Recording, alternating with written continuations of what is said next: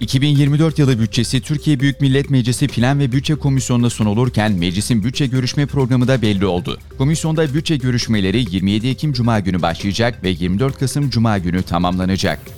Merkezi yönetim bütçesi 2 aylık fazla performansın ardından Eylül'de 129.2 milyar TL açık verdi. Eylül'de faiz dışı açık 58.5 milyar TL oldu.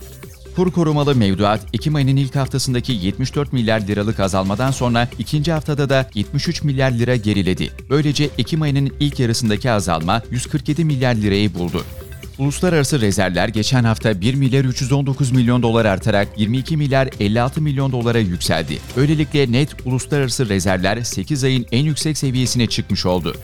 Yeni katılımcılarla genişletilen Türkiye Cumhuriyeti Merkez Bankası piyasa katılımcıları anketinin ilk sonuçları geldi. 70 katılımcının yanıtlarından derlenen sonuçlara göre 12 ay sonrası için dolar TL beklentisi 38.64'e, aynı dönem için tüfe beklentisi %45.28'e yükseldi. Piyasalarda artan belirsizliğe paralel altında yükseliş sürüyor. Hafta boyu yükselen spot altın son 3 ayın zirvesini gördü ve ons başına 1980 dolara aştı. Gram altın 1780 lirayla rekor kırdı.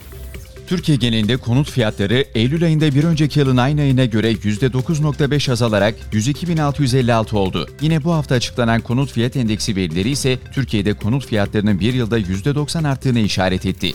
Filistin'e bombalar yağdıran İsrail'in ekonomisine uluslararası kredi derecelendirme kuruluşlarından not indirimi uyarısı geldi. Moody's ve Fitch bu hafta yayımladığı raporlarda İsrail'in kredi notunda olası bir indirim için negatif izleme aldığını duyurdu.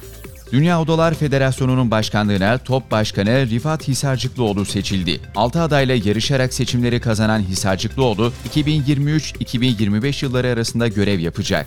Çin ekonomisi 3. çeyrekte geçen yılın aynı dönemine göre %4.9'la beklentilerin üzerinde büyüdü. Piyasa beklentileri 4.4 büyüyeceği yönündeydi.